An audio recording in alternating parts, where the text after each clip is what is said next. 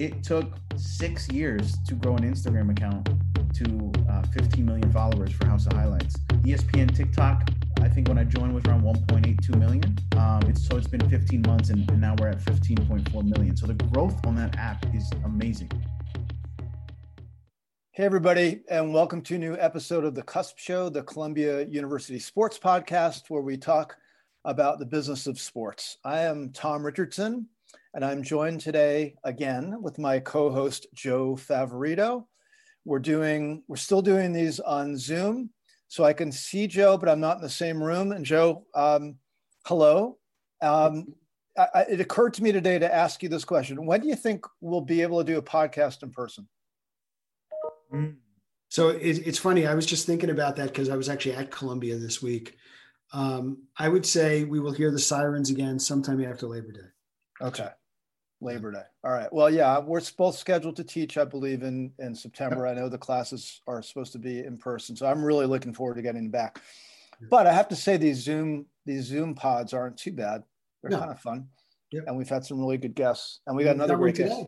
Uh, yeah, and it's a really timely discussion because Joe, as every all the listeners know, Joe and I are pretty into social media as it relates to sports and sports business and um, we're particularly we've been particularly focused on how it's been evolving through the years since we've started this back in what was it joe? 2015 late 15 i believe we started this. Yep. and we think about the changes we've witnessed just in the last six years. It's kind of stunning. Six and weeks. now yeah and six weeks certainly with what's happening with the news technology but but also this issue of like what we're on the verge of seeing in terms of changes and evolution uh, as we move on through 2021 and move into 2022 with all the new blockchain technology and stuff like that. And one of the key tenets of a lot of these discussions around media evolution has been about the atomization of media and this idea of essentially new forms of media being created in the digital age as it's progressed especially as it relates to short form video. Mm-hmm. And the influence has been more profound than I think anybody would have predicted 10 years ago.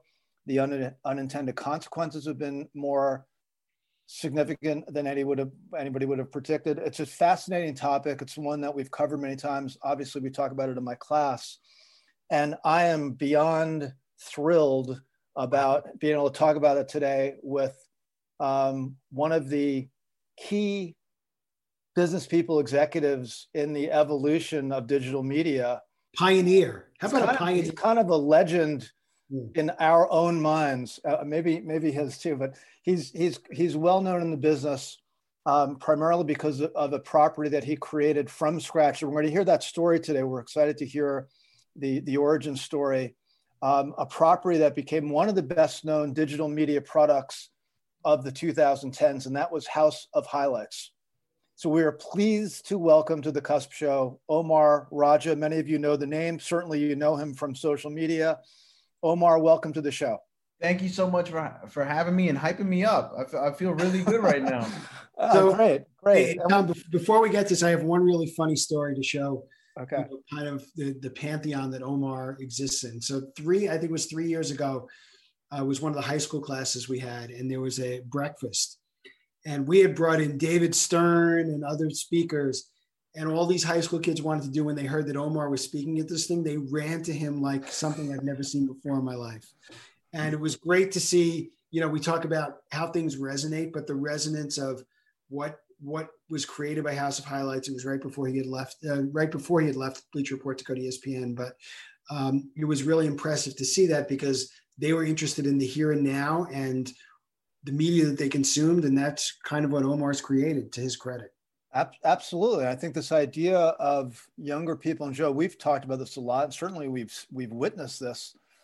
Uh, younger pe- people being more having it be more easy for younger people to relate to the young creators both yeah. I, I, think in terms of attitude philosophy fearlessness etc and they see more potential in excitement around what I'd call the the disrupted media economy than the old media economy, which is one reason why Omar has done well for himself. And by the way, he did something kind of important that I neglected to mention, which is he uh, we'll hear his story in a second, but he is working for ESPN right now, uh, mm-hmm. doing digital and social media commentary. So Omar, enough of us talking.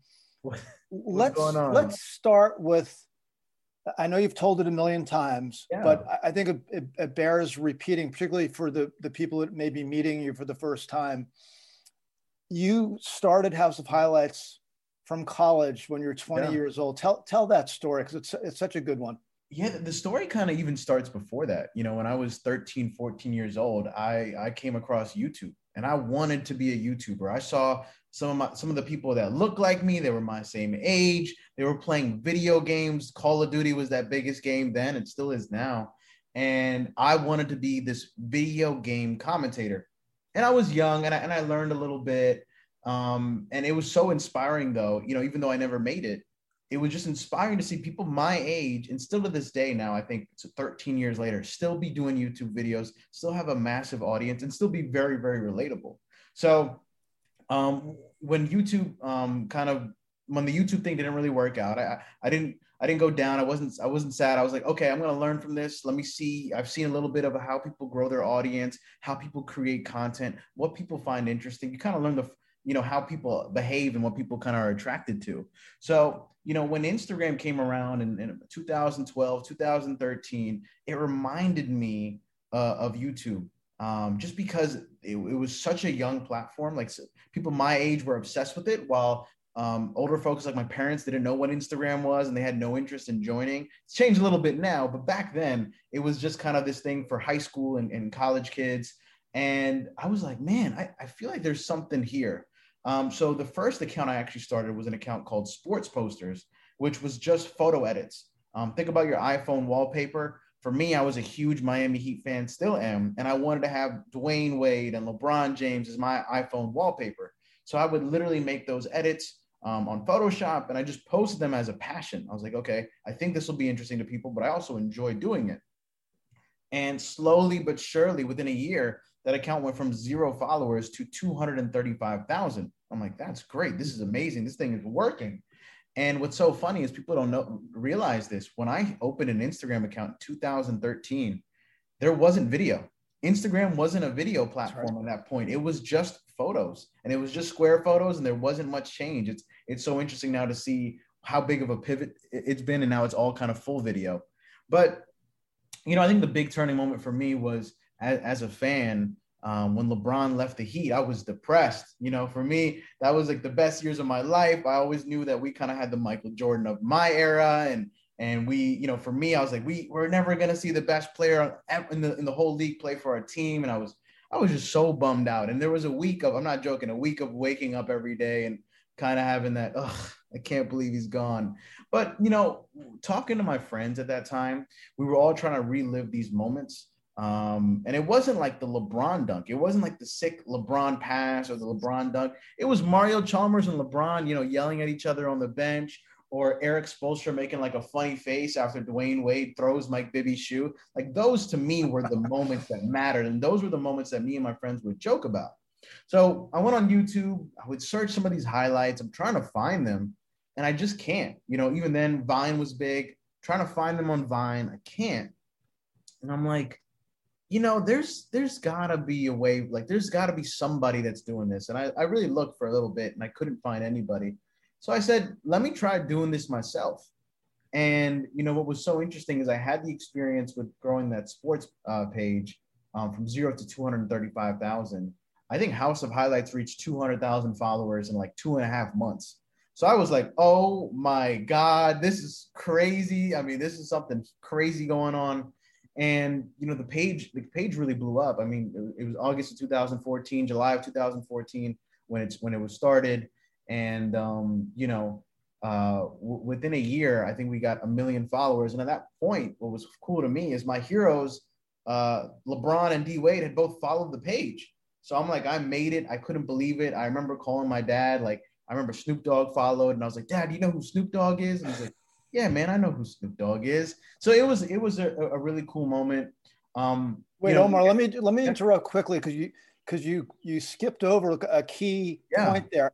You talked about looking for the highlights that you couldn't find, and you decided to do them yourself. So, talk about that because one of the interesting things in the industry at the time that older, probably older executives were discussing was this idea of making highlights shareable, like Yeah. whether they should be given out for free, whether they should Yeah. be uh, free and easy to find and use for creators.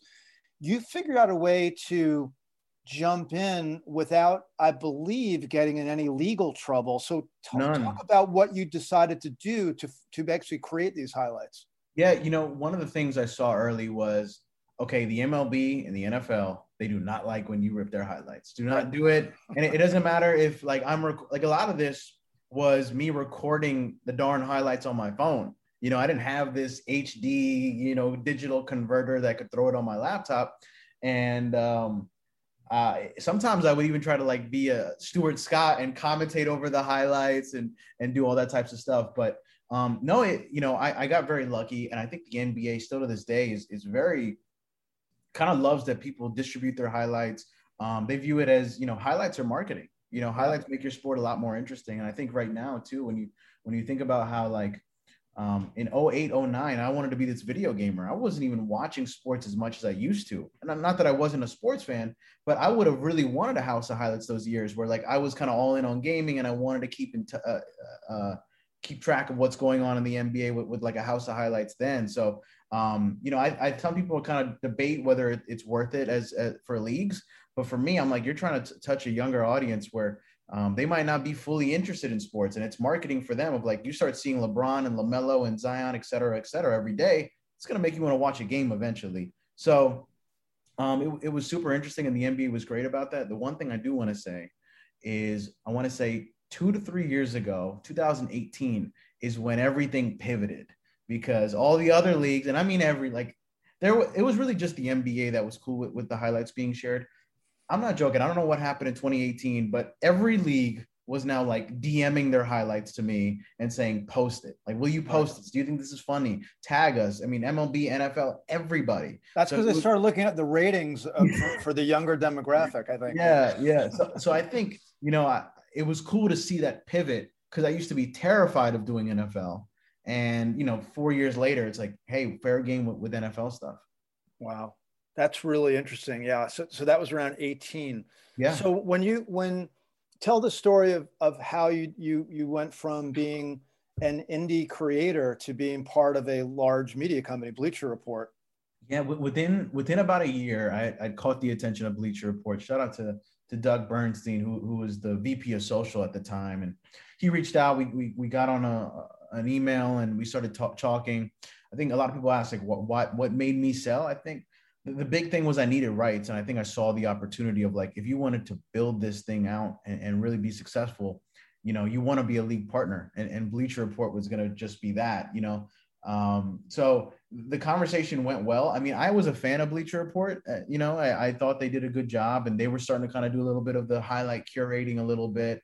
Um, and I think one thing I really liked about them at the time was they used to do a lot of those like NBA edits of like LeBron's, you know, on fire, and they literally, you know, put him on fire as he starts, you know, making a bunch of threes. And I was like, that's that's clever, and that's that's going somewhere. So um, I, I liked it, and and you know, it was pretty easy within six months of uh, talking to them. January first, 2016, I was on board with, with Bleacher Report and and, and Turner Sports. You know, the Turner connection helped a lot.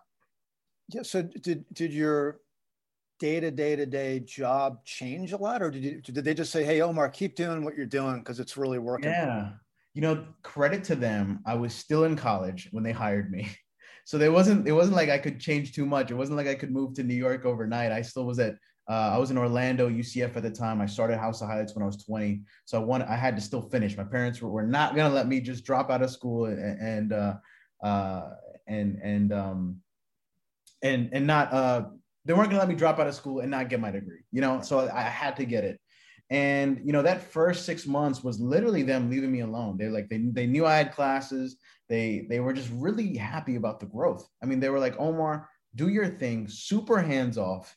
And honestly, for that first year, 2016, very little feedback and like saying, hey, don't do this, don't do that. It was very much like, do your thing. We trust you. And I, I don't remember the exact growth that year, but I imagine it was in the four or five millions by the end of 2016, especially with um, how amazing that 2016 NBA season was. So, Joe, let me just, if you don't mind, one quick follow up to that. Obviously, those first couple years was kind of a passion project for you. Yeah.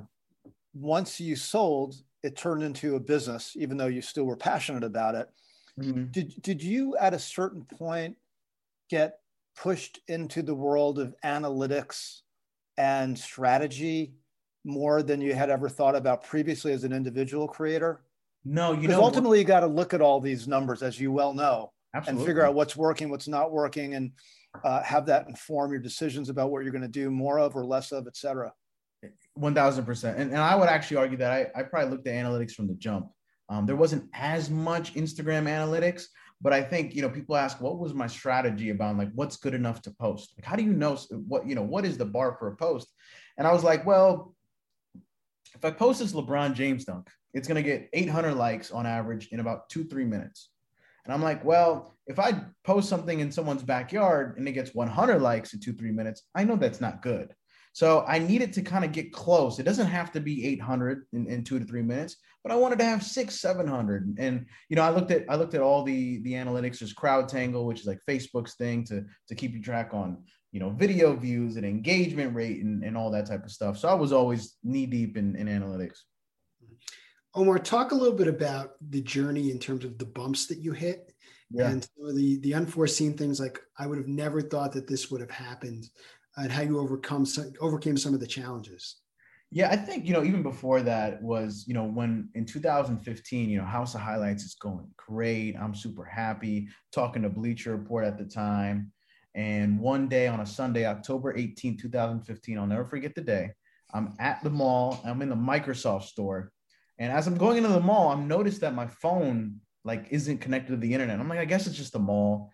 But I go to this Microsoft store, I turn on the Wi-Fi, click my email, and I'm getting logged out of all my email accounts. I'm freaking out. I'm like, this is over. I'm done. I can't believe it. I click Instagram. How I can't log into House of Highlights. I can't log into my other account. And I thought, you know, my career in sports was done.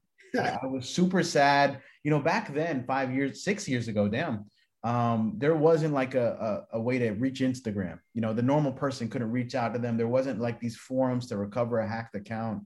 And, you know, the, the way it worked was there's something called SIM swapping in, in, in the world, which is just like, uh, you know, a hacker will contact, you know, uh, you know, let's just say you're with Verizon. They'll call Verizon and say, hey, I'm Omar Raja. My SIM card broke. I need to swap it out. And you know, you just need to get one person to bite and change your SIM card. And what he was able to do is now that the SIM card changed, he impersonated me.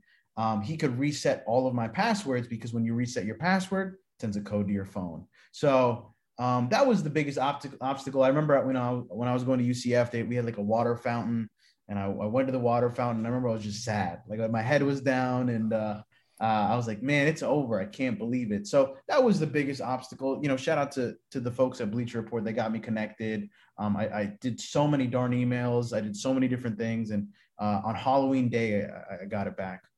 Cool. Um, we'll talk about kind of the transition to ESPN and what you're doing now. But do you ever separate now, especially that you've been doing it so long, the fan from the professional? And how do you do that? Yeah, I think one thing that we talked a little bit about analytics, you know, I'm not going to like every single post that I put up personally. Like and that's not a bad thing. You know, I don't love every like, you know, we did think House of Highlights, I did 20,000 posts, 25,000 posts, you know, maybe more than that. You know, Sports Center probably done, you know, five, 10,000. It's not like you're going to like every single post. The thing is, I knew the audience did. And at the end of the day, the audience is going to decide whether something is good or not. I'm not going to decide. I'm going to have a gut for it with just experience and, and having an understanding of all this stuff. But I think the fan, Omar, would just like, you know, NBA highlights all day, every day. But knowing the audience, you know, people are interested in user generated content. People are super interested in uh, UFC, which I've become a big fan of this year. People are interested in, in uh, you know, Joe, the J- Jake Paul fight. So there's a we'll lot. Talk about that too. Yeah, there, there's so much that has um ha- has changed, and I think um you know, you have to understand what the fan wants. And at the end of the day, you are serving the fan and they decide what's good or not, not you. Cool.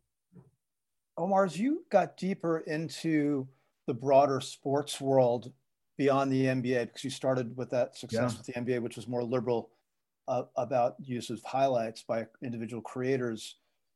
Have you seen any pattern develop over the last four or five years about which sports kind of work better yeah. in this world this what i call the highlights industrial complex like what what what what is working because you get the sense like the nba is so masterful in creating moments partly because of the nature of basketball but it feels like they've captured some of the magic of this highlights culture that other sports have had some trouble with you thought about that yeah, you know what? You know the sport that actually is the most interesting right now, and I'm not saying this just because I joined ESPN. Even before I, I kind of knew was the UFC. Mm-hmm. Um, it, it, the stars are there, um, the interest is there. Um, the only thing is, it's just not every day, so people don't know. But right. when an event is going on, even when we had Masvidal versus Usman and that knockout happened, I mean, those were the best numbers we've had in months when that happened, and we didn't even post the actual knockout. We just posted the reaction to it after. So I think the UFC, another thing is the UFC and the NBA are very international.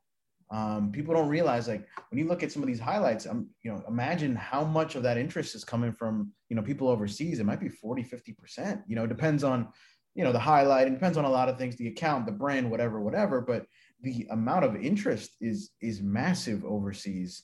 Um, and people need to remember, Hey, we're, we're you're not just when you're posting, you're not just posting to Americans. You're posting to everybody, literally the entire world. And and uh, yeah, I think the UFC is super interesting just because of star power.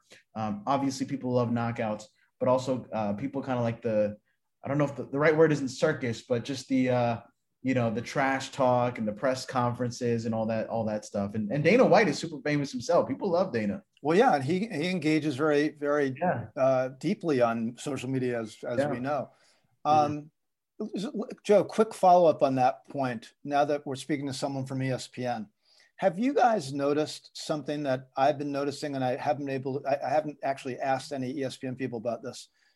I've noticed Omar that when they show, when let's say Sports Center on TV yep. shows uh, UFC match highlights, mm-hmm. they don't usually show the last five or ten seconds. Let's say in a knockout. Yeah. They go to still images. Yeah. Have you guys noticed that? And I always wonder what that deal is because with every other sport, if there's a key ending of the game, a walk-off yeah. home run, um, uh, you know, a buzzer beater in basketball, that's obviously the highlight we all want to see. But in UFC, right. I, I always, as a viewer, feel frustrated that like, wait a second, you just showed me the first couple of rounds highlights, which were cool, but why are you not showing me the final part? Yeah, I, I think that has partly to do with pay per view. Um, it depends. You know, boxing boxing has been pretty good about like knockouts and, and stuff like that. Top Rank is great. Uh, DAZN's great. Even Showtime is great. They'll they'll all show. I think with UFC, um, there's there's enough there to work with. It. I understand your frustration. Usually, what we do is we wait two weeks um, yes. before we talk before we do um, show you the, the, the knockout that happened. So we're already planning when when you know it's going to be two weeks from the the Usman fight. I think tomorrow. Um, we're gonna have you know Kamaru Usman's best moments, and we're gonna lead with, with that knockout. So it, it's only something that's a little temporary, and then you know after about ten days, fourteen days, we'll kind of be showcasing all that. Without yeah. belaboring this point, is there a specific reason why ten to fourteen days is required? Is it just a legal thing?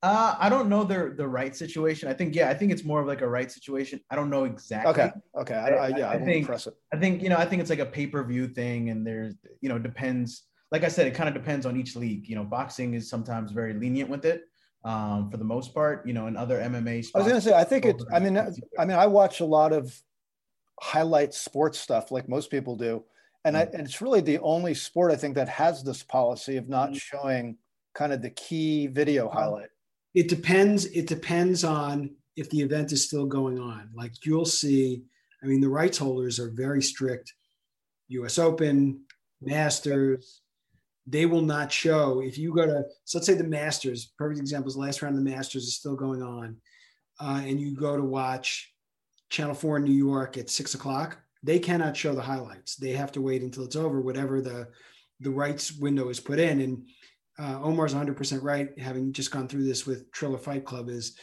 we we put out um, highlights that night that did not include the knockouts, and there was someone ringside who actually got the highlight out, and, and it got cleared through ESPN. That was the guy who's joining us today, and um, and that was the one benefit of having somebody literally there with their own phone where someone could check in and say, "Can ESPN run this?"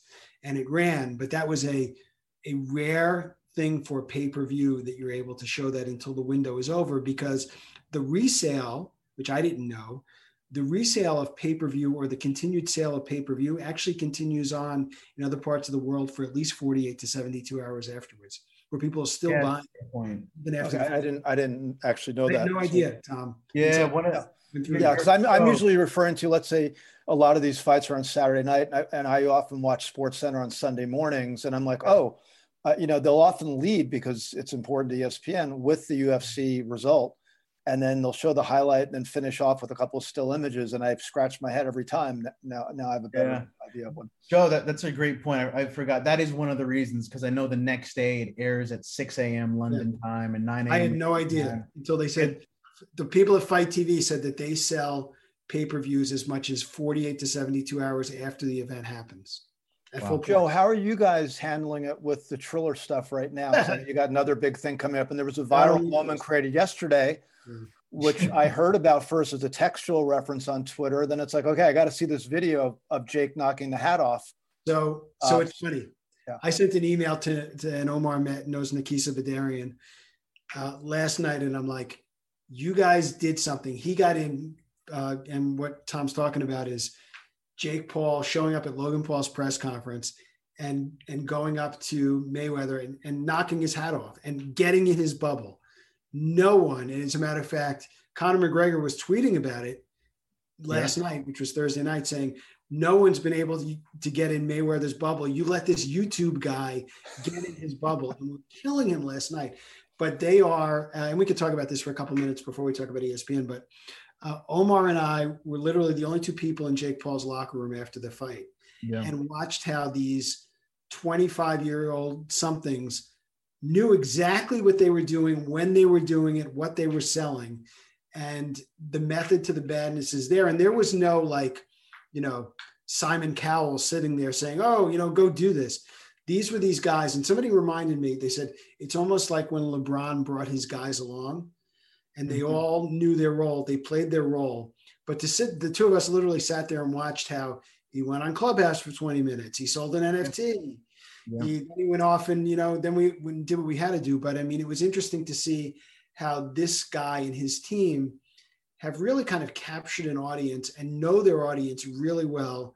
And they played it at, and yesterday, the one thing I will say about Thursday, and we are before the Canelo fight, which is this coming Saturday night, um, there was an interesting comparison that Kendall Baker did in Axios this morning about the two levels of quote boxing the spectacle of what happened in Miami with Mayweather and kind of the tradition at the exact same time with Canelo. And that's that's the beauty of fighting is you know you've got the spectacle and the tradition hopefully. Anyway so thoughts on uh, Jake Paul and the Paul brothers Omar and, and what they're doing? Joe, Joe I, I think um, completely agree with what you what you said. I mean, there, Jake put out a, a, TikTok, which we should talk about. It is yeah. Um, as a, that platform is one of the fastest growing platforms. The amount of time people spend on there is crazy. I think that's kind of the, the, the future and where everything is going. TikTok and YouTube, really.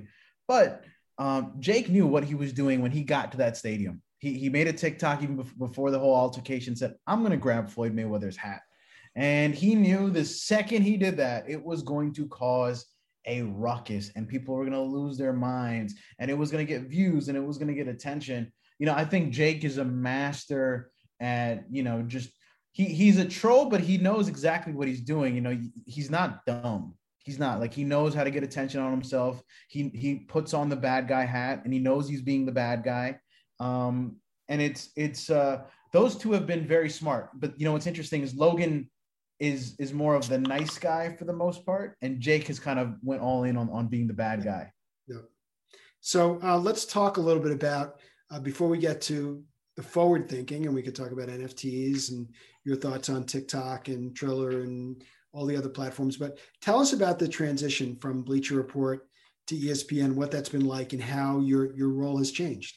Yeah, I, th- I, think one of the big things was just you know from from thinking about nba every day it was like oh my god we have this huge uh, catalog of of rights in all these different sports and the biggest learning process for me was how popular combat sports are. I mean we talked about uh, a little bit about it before with UFC, but boxing is is huge. People love knockouts.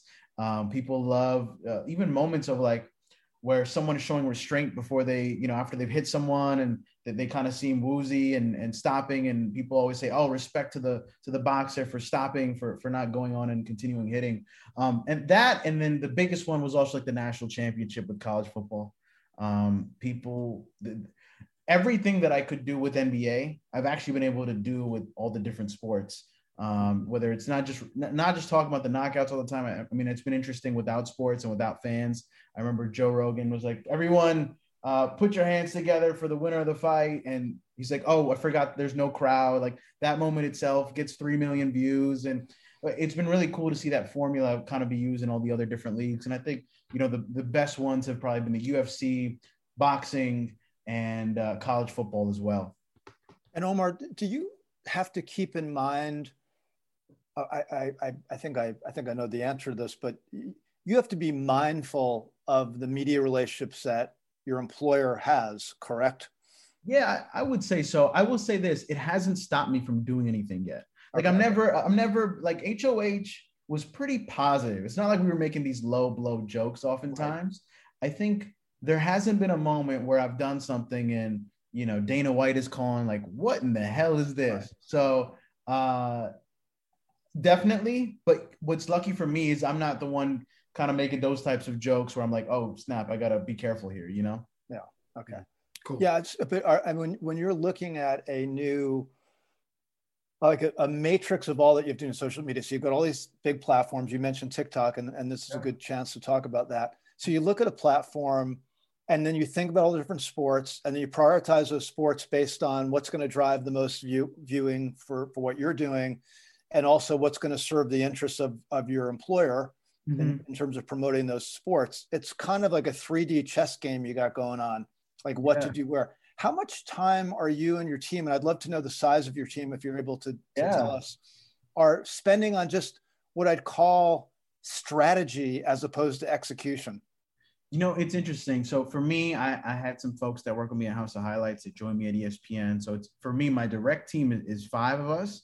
And then the larger ESPN social team, I want to say is about 40, 50. I, I don't know the exact number, right. but I think, uh, you know, everything is moving so fast that it's a lot of learning on the fly. You know, like with TikTok, it was a lot of like, we can't just sit there and look at the analytics. Like we just have to go in, mess up a bunch, um, and and figure it out on the fly. And I think for me, uh, I had two learning lessons. One was uh, obviously with the main ESPN account, which um, was the most followed brand account in 2020. I mean, it gained more followers than anybody, I believe. Maybe no, it was the second most. Netflix gained, I think, about 100,000 followers more. But um, so that was cool to see. But with TikTok, it wasn't that just you rip the highlight and you make a joke about it. You know, TikTok really likes nice editing. TikTok really likes user generated content. So, you know, for each platform, your post, your post might be completely different. You might post something that does great on Instagram and then you throw it on TikTok and it's like, no one really cares. So, um, it's a lot of learning on the fly for me. My first six months of, of being on TikTok, I was probably mediocre at best. And I think now I've kind of got a good handle of it. I, my personal account's about 1.5 million, which is awesome to see. And then the, the ESPN account right now is about 15.4 million. So it's, wow. it's really cool to see the, the success there and the growth. I mean, it took six years to grow an Instagram account to uh, 15 million followers for House of Highlights. ESPN TikTok I think when I joined was around 1.82 million. Um, it's so it's been 15 months and, and now we're at 15.4 million. So the growth on that app is amazing. Cool. Um, can you talk about some of the, you know, we talked a little bit about Jake Paul, but some of the, the content creators that you think, especially around sports, are doing a good job that people may not know about? Yeah, there, there's a lot of like NBA 2K um, creators on YouTube. I think if you want to look for creators, the two spots are really YouTube and, and TikTok. And I think the YouTube ones are, are the ones that are just bigger overall. Like you can be big on TikTok and then just really only be big on that platform. Well, what I've noticed is YouTubers that are really uh, YouTubers that are big kind of translate over to each platform. They'll have a decent Instagram following, they'll have a decent TikTok following. So there's a there's a bunch of um, you know YouTubers. One's called Flight Reacts, one's called Adin Ross. Um, you know, one's uh, Kenny Beecham, who, who works at House of Highlights. Um, and these are all like NBA 2K creators, which they have a super young audience. People love them. Um, and you know, they can go to Twitch. You know, Adin Ross is this kid who can go on Twitch right now and he can get 150,000 people to watch what he's doing um, mm-hmm. immediately. And um, it's so interesting to see that type of power and influence and um, with, with, these young creators. How do you um, how do you view the gaming and the esports space in terms of migration into traditional sports followers?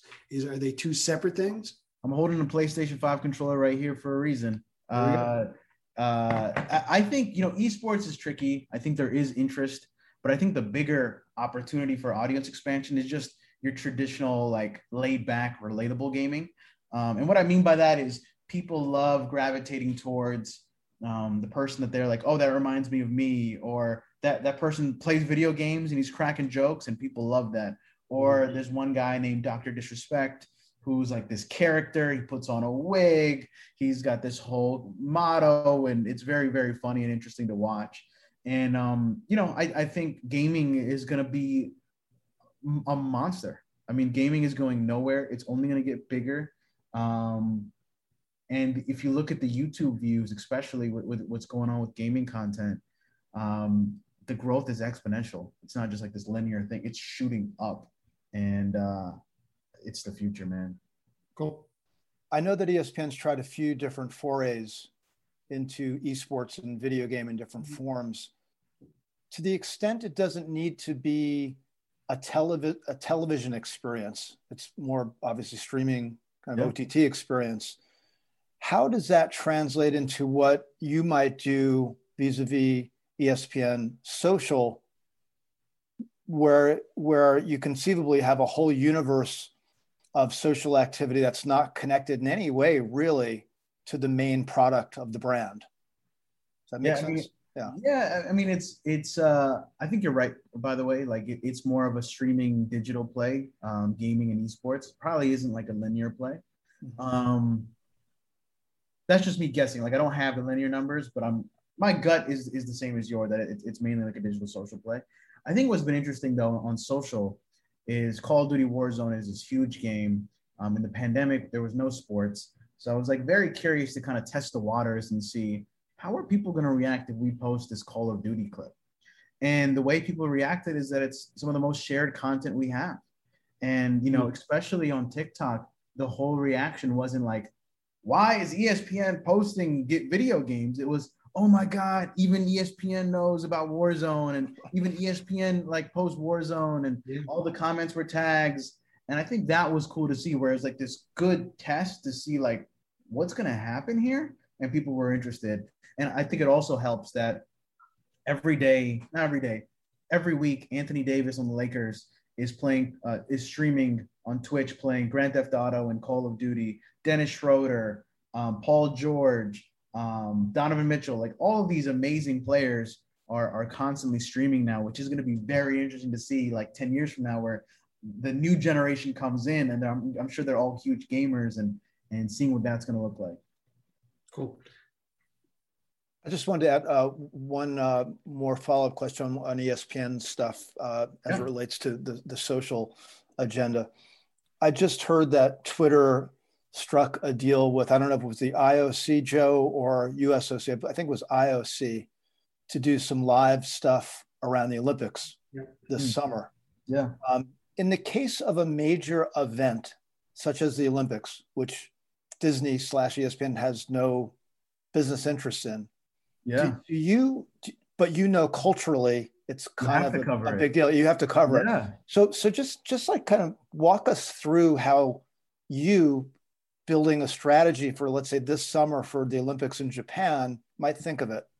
So what it is is you can't cover, you can't post the the moment something happens, but what you can control is the reaction to it. I mean, there's a chance that LeBron's going to be home watching on his TV and put up an Instagram story of him like, "Oh my God, can you see this swimming? You know, Katie Ledecky is going off." Like, it's all about the reaction to it. I mean, I imagine you know we're kind of getting to this place where bars are opening as well. I mean, so many times with the NFL, what we used to do, especially during the playoffs, on these miracle plays, is you know there would be fans in the bar and someone would be recording and everyone records the fan reactions in the bar and everyone's losing their minds and i think that's something that we're going to have to kind of play into that world of recording reactions getting the reactions of people getting the reactions of different athletes and, and covering the covering the olympics that way rather than like yeah we don't have the the actual highlights but um, you know even then we do have getty images which um, oftentimes we'll have a memeable moment. Like Usain Bolt has that, like, you know, where he's smiling during the, the, the, race, and that's a meme. So we'll have the photos and then we'll cover the reaction of, of fans across America cool. and, and, all the different countries. Um, Omar, I have one more question before we get to our final two questions. Mm-hmm. Um, sports or, or events that you have on your radar going forward that are still kind of blue ocean that you can't believe that no one's grabbed. Um, um this space yet that, that you're watching you're you're going to say in a year or two years yeah. this is something everybody's going to be doing is there something that's on that list that we should be looking for that's a that's a great great question i think it's the tricky part is i think i normally would if you asked me in 2019 i would just because mm-hmm. all the events were open my my gut though is that you're going to have these not an esports thing but there's going to be something in gaming and sports which is going to be a crossover i know there was a a Fortnite event where it was like one verse 100. And I know athletes were a part of that. And it was a super big thing. And I think there's going to be more of that where athletes are going to try to become gamers in a way. And I'm curious to see, you know, what game is that going to be on? What's that going to look like? And you know what stadium is it, is it going to be at? Because it's going to it's going to be at a stadium. The Fort the Fortnite one was at a stadium. It was massive. It was super interesting, um, and I think it's going to be something in that world. Cool, Joe. Before we do our wrap up questions, we have to ask uh, about NFTs. So I'll, fr- I'll, frame Omar. I'll frame the question this way, mm-hmm. uh, uh, and, and, we've been into this, and, I, and I'm particularly interested in this area as it relates to how this is going to change digital media and is changing digital media. So what's really fascinating about let's focus on NBA, which you are pretty expert at. The, the whole concept of Top Shot is to take these moments, which are typically just short video highlights dunks, yeah. assists, passes, uh, etc., and taking them out of this world of abundance on places like ESPN Social or TikTok, whatever, yep. and putting them into a marketplace where, because of some element of scarcity they've built into the system, become mm-hmm. valuable. Yeah. Uh, and and there's monetary value associated in trading and gamification and all that. Give us your thoughts, share your thoughts about where this might go, because it seems like it's going to, it, it seems right now that it's going to grow yes. and be um, a parallel universe to the distribution, the free and easy distribution of, of regular highlights, let's call them, yeah. on social media. So it's ironic because I, I follow NBA Top Shot Moments on Twitter. Yeah. And as you probably know, they're just sharing highlights yeah. In you know, no. which are the same things that are on the moments. Right, right. You know, so it, it's kind of meta in a way. yeah, it, it is super interesting. The analogy I I give to myself, and it, listen, I think it's growing. I don't think it's this, this fad that's just gonna go away tomorrow. Like trading cards have been a thing, you know, have been on the come up for years now, two, three years. And so, you know, I'm a gamer. I, I wasn't a gamer for a little bit, but I think the last couple years I've become a gamer again. And you know, Fortnite is this free video game. Call of Duty Warzone is this free video game.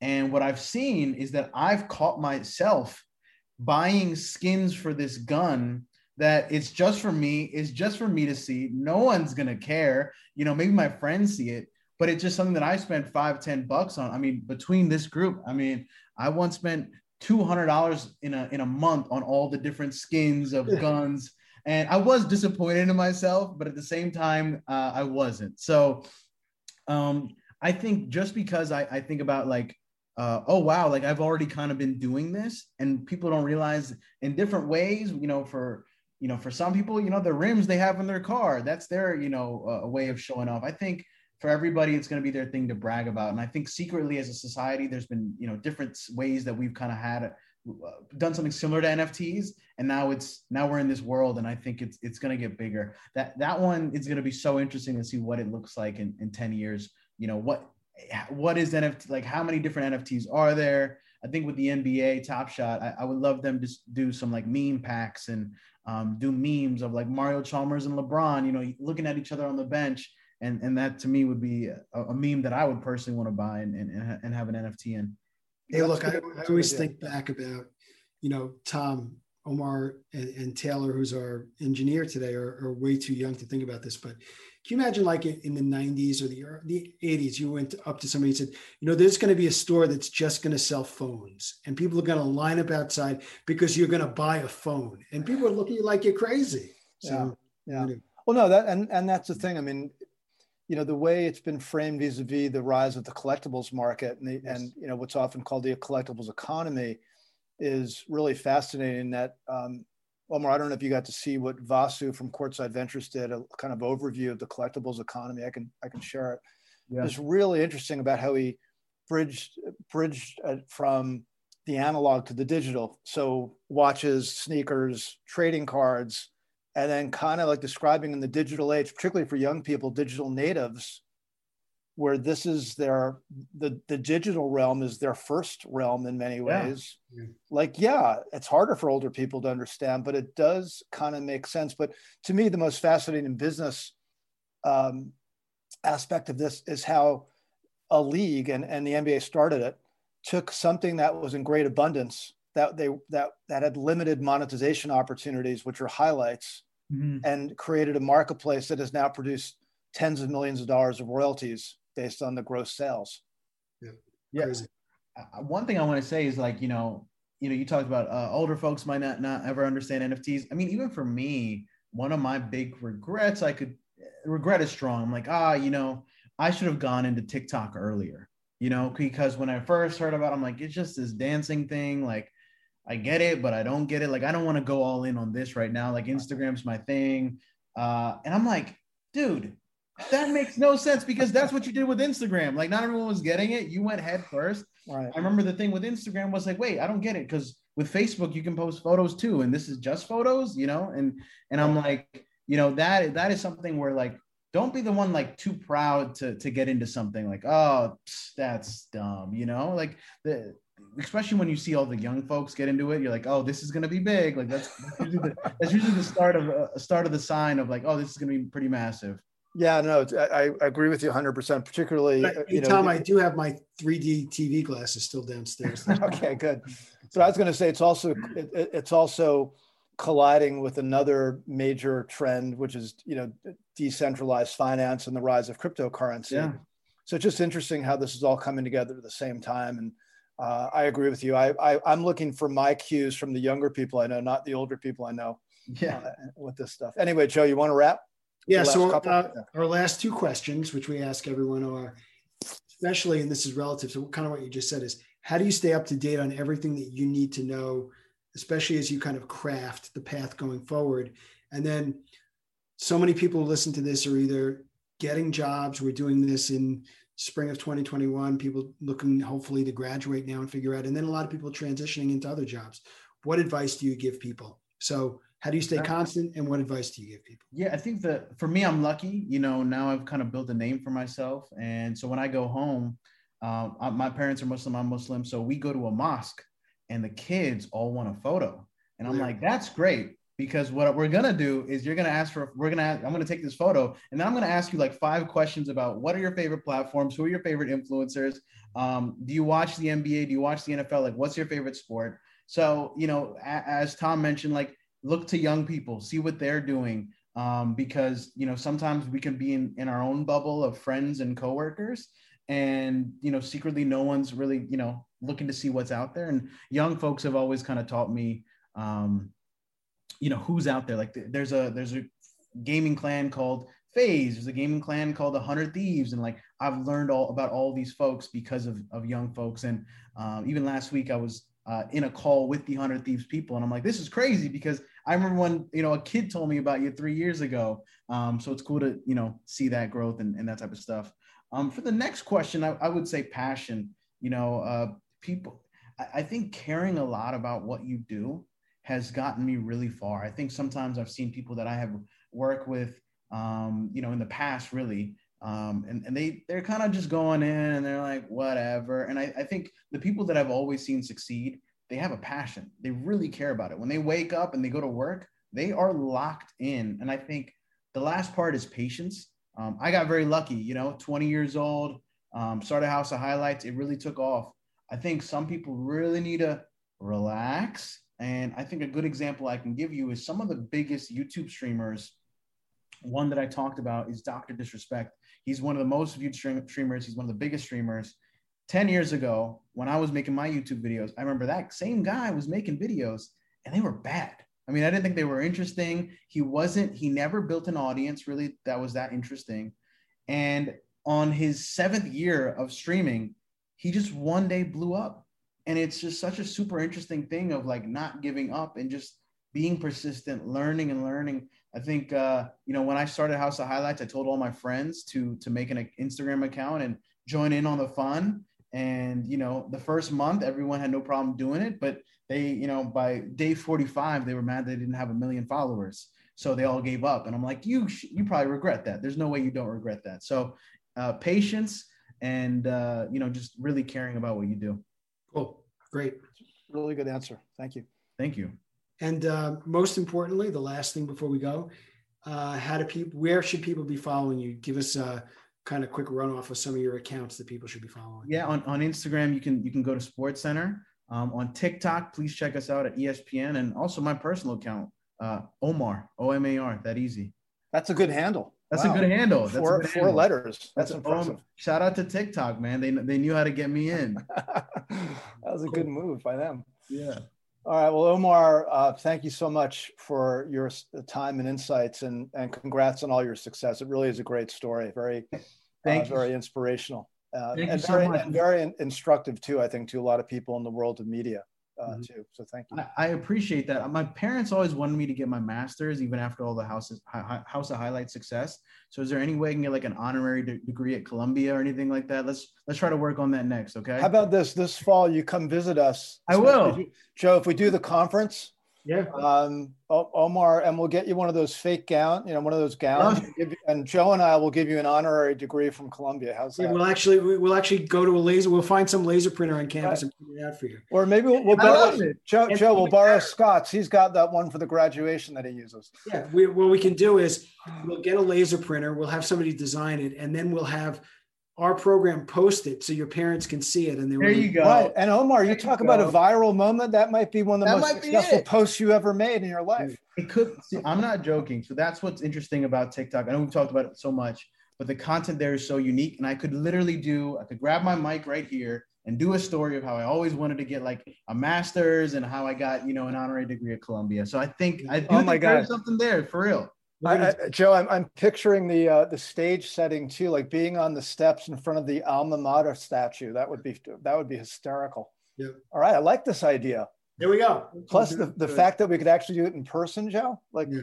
per the beginning yeah, of the show. Like, that, that, sounds fun. Anyway, yeah. thank you, Omar Raja from ESPN and founder of House of Highlights for joining us today. An absolute pleasure to have you. We wish you continued success. Uh, also, thanks to Taylor behind the scenes for producing the show so well every week. Joe, always a pleasure. Always, always fun to learn more and and meet meet some of the great uh, drivers of of uh, forward progress in this business. Learning and curiosity, Tom. That's what we do.